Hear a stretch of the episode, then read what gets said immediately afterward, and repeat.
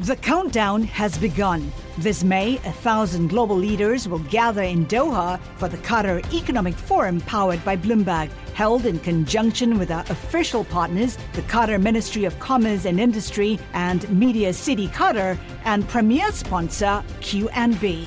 Join heads of state, influential ministers, and leading CEOs to make new connections and gain unique insights. Learn more at QatarEconomicForum.com.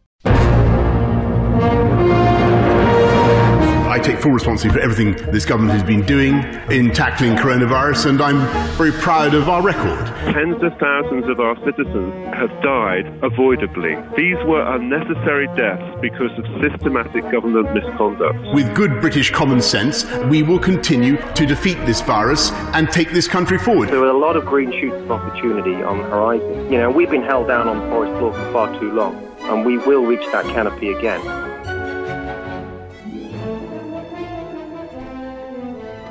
Hello, you're listening to Bloomberg Westminster, your daily guide to British politics. I'm Sebastian Salek. And a very good afternoon. I'm Roger Hearing. Now we begin with taxes, because the Chancellor has told Conservative MPs there won't be a horror show of tax rises with no end in sight. The reason we know that is it actually was turned up on a piece of paper he was holding as he was either going into or coming out of that meeting. But this all comes amid fears that Britons could be made to pay more as the government deals with the impact of the virus. And Rishi Sunak did say to the MPs that they can overcome the short term challenges, but the government will need to do some difficult things. He says his focus now is on stimulating the economy. In the short term, my priority is to drive our recovery forward, to protect and support and create as many jobs as possible. But of course, it's right that over time we have sustainable public finances. I think everyone understands we can't carry on doing exactly what we did this year forever. Rishi Sunak there, the Chancellor, talking about sustainable public finances as the route forward. Well, for more on this, let's speak to Tobias Ellwood. He's the Conservative MP for Bournemouth East and Chair of the Defence Select Committee. Uh, Tobias, to you, what level of tax increase would be appropriate here? Clearly, we're going to need something to move to the next phase of the virus recovery. We are indeed. In fact, there are two phases we need to consider. Um, the first is this uh, new normal taking us to the place where uh, a vaccine is then uh, procured and uh, is then distributed. And that really does liberate our economy completely from the constraints of social distancing and everything else that we're currently affected by. And until then, we're going to be uh, considerably restrained on what we can actually do.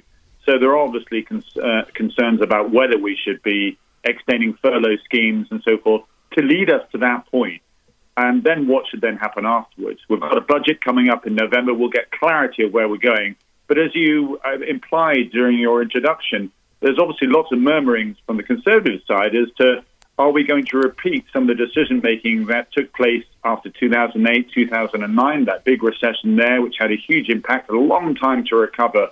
Or can we think of cleverer ways of firstly allowing our economy to recuperate, as I say, up to that vaccine, and secondly, actually expand our markets because don't forget, lots is actually happening in the UK as to where we're focusing our attention. We've got deals potentially with the United States, with Japan, and, and elsewhere. Uh, the EU, we're not sure where that's going to go.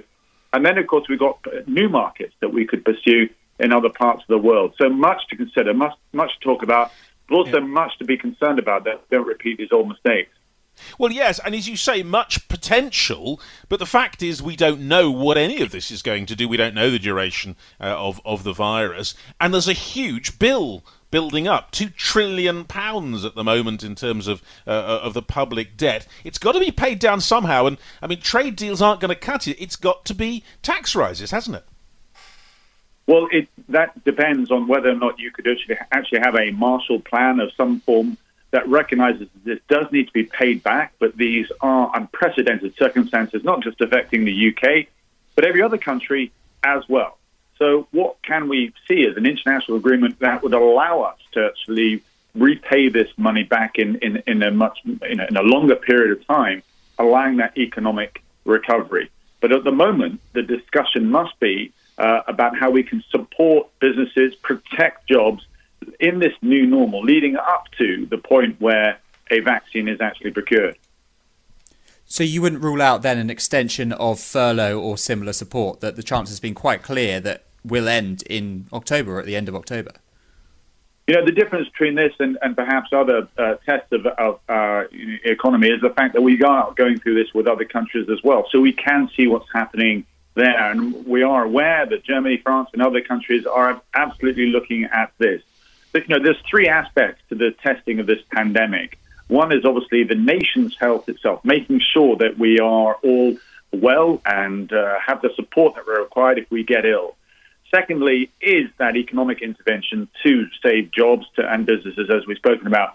Thirdly, is the consensus of the nation to follow the rules and want to work together to get through this. Those are the three dimensions to this challenge that the, that the government uh, uh, must confront. And it's only through uh, national consensus are we able to, going to encourage people to actually get back to work at the moment. The moment, people are still hesitant to either go back to work or school. So there must be this resilience, this determination, uh, the leadership of government to say we can actually get through this and this is the plan. Um, we're yet to hear what that plan is. As I say, we'll get more details in the November budget. But, but to be clear, you would support an extension of furlough. You say that we've got to follow what European nations are doing, and indeed that is the pattern we're seeing in a lot of countries on the continent. I, I, I would like to see something along those lines. One thing I would uh, commend the Treasury for uh, is their openness and willingness to think outside the box. This isn't something the Treasury normally is, is you know, has a reputation for. It's normally quite uh, risk averse. It's very assured, but it takes a long time to change things. This um, pandemic has actually seen the Treasury come up with quite dynamic and innovative uh, products, fiscal products to support uh, businesses to protect the economy. They've been copied around the world. So it could very well be that there'll be other imaginative um, uh, stimulus packages that are put together, which will allow businesses um, the facility uh, to, you know, whether it's extensions or more tax holidays and so forth, to ensure that they are not pressured. I, have been working closely, for example, with the veterans charities, and many of them, you know, may fold because they're not getting the support packages they need. And I put that through to the Treasury let's see what they come up with. I, I do ex- I, I, do know the Treasury is very conscious that we do need answers, uh, but I'm also confident that they will come up with, with something in, in the very, very near future. Uh, Tobias, let me move you on to a different subject. You talked just now about uh, the need for a national consensus, but a lot of people, even within the Tory party, I think, are finding hard to find out what that consensus is when the government seems to change its mind every few minutes. And I, have heard from some of your colleagues, uh, Charles Walker being one of them on the 1922 committee, there's a bit of dissatisfaction simply in terms of not seeming to have a steady hand on the tiller at number 10. Is that your impression? Well, there's two ways I look at this. One is is the fact that you know talk about the plate spinning in number ten. Uh, uh, government is tough at any time. I would actually like to see the response to the pandemic separated from the daily operations of government because we're blurring between policy creation and uh, then the delivery, um, the actual operational side um, of the response to COVID nineteen. And I'd like to see uh, you know us move to more of a war footing uh, for a, uh, the decision making to do with the pandemic taken away from policymakers who actually have no training in emergency planning or resilience and, and, and strategic response. Um, that would then mean that you would get clarity of message. So, but ultimately, I would defend the government in one sense because it's the same across the board. If Portugal or France, the numbers per 100,000 jump up, we have no choice but to then change our travel advice to that location. Um, and likewise, if there is an outbreak in Leicester or Bolton, we have no choice but to alter uh, the uh, the situation around that area, in the, that locality. I would encourage Number 10 to return to the regular Number 10 briefings because they were very helpful, going again to keeping the nation informed, to keeping us all together, uh, to have a single voice of authority telling us, informing us as to the changes um, as we advance. Because as I say, this is the new normal. Uh, and until there's a vaccine, uh, we won't be able to get back to the life that we re- that we remember. Yeah, Tobias, I've got to get you on the defence brief as well while you're around. Uh, you're, of course, the select committee chair. One of the debates uh, current is whether to send an aircraft carrier to the South China Sea. Now, this is something seen as quite contentious for various reasons. What is your take on this? Should we be doing this? Um, you know, this is a tactical decision, sending an aircraft carrier to the South China Sea. Step back from that and say, why are you sending aircraft carriers at all to that particular part of the world? It's because we're seeing a far more aggressive China uh, take advantage uh, of its uh, the absence, if you like, the vacuum of, of uh, uh, military support in what are actually essentially international waters to take over territorial claims um, and surround Taiwan. So that is the bigger picture that we, we must address, not just us, but the international community. We hoped China would mature over the last 10 to 15 years into a global responsible statesman. We've, we've sort of uh, glossed over perhaps some of the, uh, the, the, the uh, concerns we've had with this country, but clearly uh, they've been exposed during this pandemic to pursue a very, very different agenda. There are many countries that are trapped in debt because of their One Belt, One Road programs. They're trapped into technological programs they can't get out of. That means that they can no longer be critical of China. And we are sliding towards a bipolar world.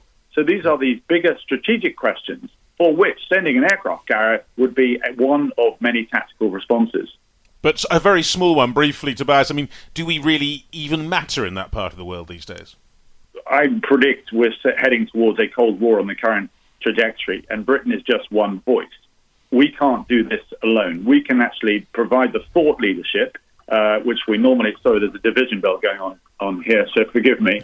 Um, we could provide the thought leadership that is uh, happening here because we're not seeing it so much in the United States. But we need it's the alliances that are important to stand up to China. China relies on the rest of the world for trade let's make sure that we actually enforce our, our rules, our norms, our standards far more vigorously than we have uh, to date. We've not done that. We do so, China will more likely to to uh, uh, to um, move into line. But at the moment, it's taking full advantage yeah. of the fact that nobody is willing to stand up to China. The countdown has begun. This May, a thousand global leaders will gather in Doha for the Qatar Economic Forum powered by Bloomberg, held in conjunction with our official partners, the Qatar Ministry of Commerce and Industry and Media City Qatar, and premier sponsor QNB. Join heads of state, influential ministers, and leading CEOs to make new connections and gain unique insights. Learn more at QatarEconomicForum.com. Let's have a look at what else is making news in the world of politics, and we start with British tourists in Portugal paying hundreds of pounds to fly home early, fearing otherwise they're going to have to self quarantine for 14 days. The country could have new restrictions imposed on it today because of a rise in cases. Here is what the Health Secretary Matt Hancock had to say. People should look at the data, but also should only travel if they are prepared to quarantine. Frankly, if the virus goes up, when they're in that country. Unfortunately, we do have to take these decisions to keep people here safe. And of course, all this is happening with each of the unions making their own decisions. Scotland and Wales already imposing restrictions on Greece, and England may enforce similar measures too. I feel like every time one of these happens, you get a lot of very unhappy holidaymakers making it onto the airwaves and giving the government a bit of a hard time. Yes, probably not the year to travel abroad in a general sense. But uh, let's talk about testing because that's the key to all this, of course. And the government is spending half a billion pounds on new trials of a 20 minute test. The government's former chief scientific advisor, Professor Sir Mark Walport, says the new tests could ramp up mass screening and help us to get back to a more normal way of life. If we're going to identify cases, then we need to be able to test people and we need to test as many people quickly and effectively as we possibly can. But it's absolutely critical that the tests are good tests, which is why they do need to be trialed. Yeah, some questions there. That was uh, Professor Sir Mark Walport, the Chief Scientific Advisor, talking about this new scheme, which is very exciting. It could bring to an end this uh, sort of inertia that we're in and allow people to go about their daily lives a bit more. But then you have the issue that the technology perhaps isn't quite there yet and we don't know how quickly it can be scaled. So lots of question marks still around this, but very ambitious. That's what we like to see. Uh, and then we got this story from uh, the Mayor of Greater Manchester, Andy Burnham. He's arguing councils with high virus infection rates should be given charge of their own test and trace efforts. So Burnham appealing for the powers after this U-turn by the Health Secretary on a decision to lift lockdown restrictions in Bolton and Trafford. They were meant to lift those yesterday. They then said they weren't going to. Council leaders had called for the ban on households mixing to be maintained and thought they had been overruled. Until then, the health secretary changed his mind. So, a very confusing array of events there, and another U turn from the government. Yes, and meanwhile, what about all the things we normally do with our lives? Uh, events like getting married, I suppose. Well, perhaps you could soon be able to get married on the beach or in a forest, because couples could be free to do that if proposed changes to wedding laws are accepted. Now, the Law Commission, which is reviewing all this, is aiming to reduce the cost of ceremonies by allowing couples to marry at home or in more modest community venues. But of course, in the event of another pandemic surge, marriages could even be celebrated remotely over a video conference link.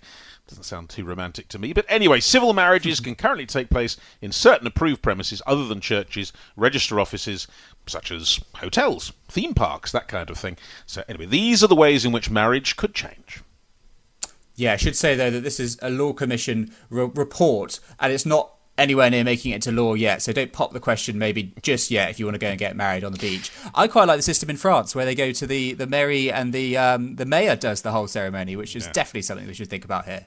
Well, that's part of the secular state, which I think we're still quite a long way from in this country. Yeah. But anyway, let's talk about another state, and that state is China. We heard from uh, Tobias Ellwood, of course, MP, in the last uh, part of the programme, talking about what Britain should or could do to put pressure on China at the, this point. And I want to continue that conversation with Kerry Brown, who's Professor of Chinese Studies at King's London, also Director of the Lau China Institute. Kerry, thanks very much for being with us. Um, Tobias Ellwood was talking about the ways in which pressure could be brought, possibly by Britain sending an aircraft carrier, joining with other nations in trying to curtail China's ambitions in the South China Sea.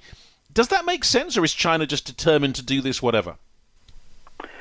Well, I mean, Britain on its own obviously is very, very limited. Uh, Britain, in concert with others, particularly the United States, yeah, I mean, maybe it will uh, restrain some of China's more aggressive moves recently, particularly uh, towards Taiwan.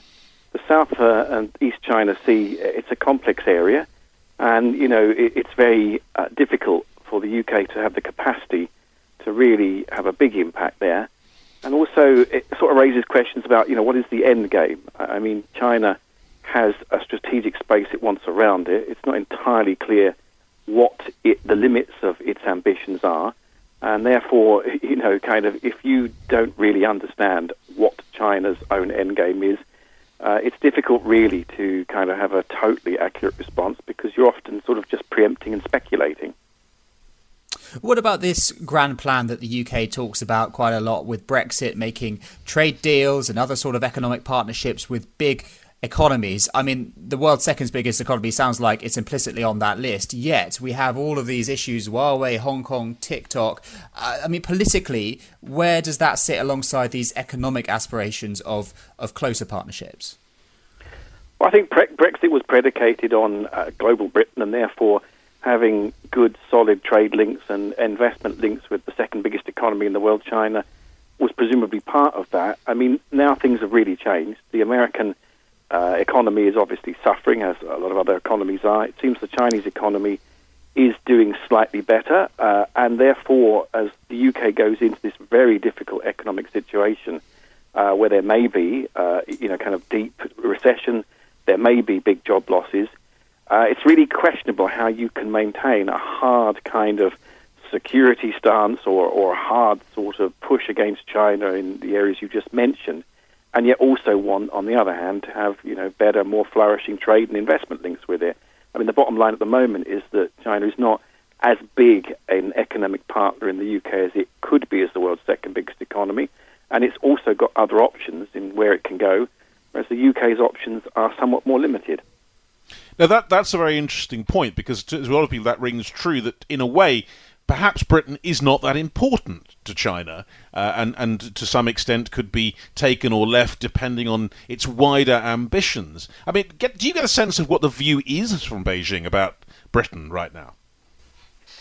I think the view is that Britain matters, but it mattered differently when it was part of the European Union, uh, you know, economically uh, and as a trade area. Uh, now, I think there's niche things that China looks for in the UK. I mean, the finance centre in London, potential investment opportunities, because until recently we were regarded as being relatively liberal and open, uh, and also intellectual partnership. As you probably saw yesterday, uh, you know, the Times Higher Educational Supplement list of world universities Chinese universities are the big winners at the moment, rising into the top 20, many of them. China, uh, as an intellectual and a, a kind of technology power, is significantly advancing. And so, in all of the areas I've just mentioned, even by this year, you know, it's changed. China's interests have become slightly less intense, and the UK has slightly receded in its kind of view. What about China's human rights record? You've got a lot going on in the west of the country with its treatment of the Uyghur people. Um, how big a bearing will that have on the international plane when other countries are thinking about doing business and forming political ties with China? Well, it means that you have to be very careful where you do business, how you do business, and transparency. I, I mean, I think it's pretty clear now that the issues in Xinjiang uh, and in Hong Kong uh, and in other areas of China are serious. Uh, they're not likely to go away. The Chinese government has shown no real desire to change or back down.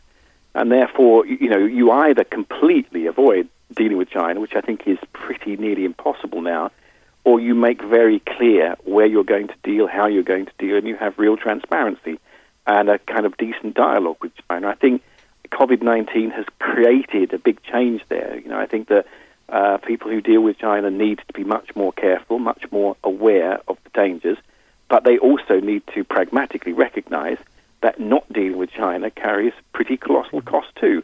It's a really tough decision. I do understand that. Politicians and business people and others all in an unenviable position, but that's the reality. We can't oversimplify this. What about, again, Beijing's position on this? How worried are they about the new Cold War, as people are turning to describe it? Do they, in the end, care to the extent that they change the way they do things, or are they remaining defiant? Well, if the world doesn't like us, so what? Well, from their behavior recently, I think they're playing a long game, and they see a, a kind of significant weakening of America and Europe, uh, the West, if you call it more broadly and I think that they feel uh, that their position is relatively solid at the moment. So we don't see any evidence of them backing down on particular issues. I think they're not in the interest, I mean, they're not in the business of backing down. Will that lead to a really, really terrible escalation? I mean, there's always that risk. Uh, the issue, I guess, is that in the Cold War, you know, kind of, there wasn't this massive integration between the USSR and the outside economies.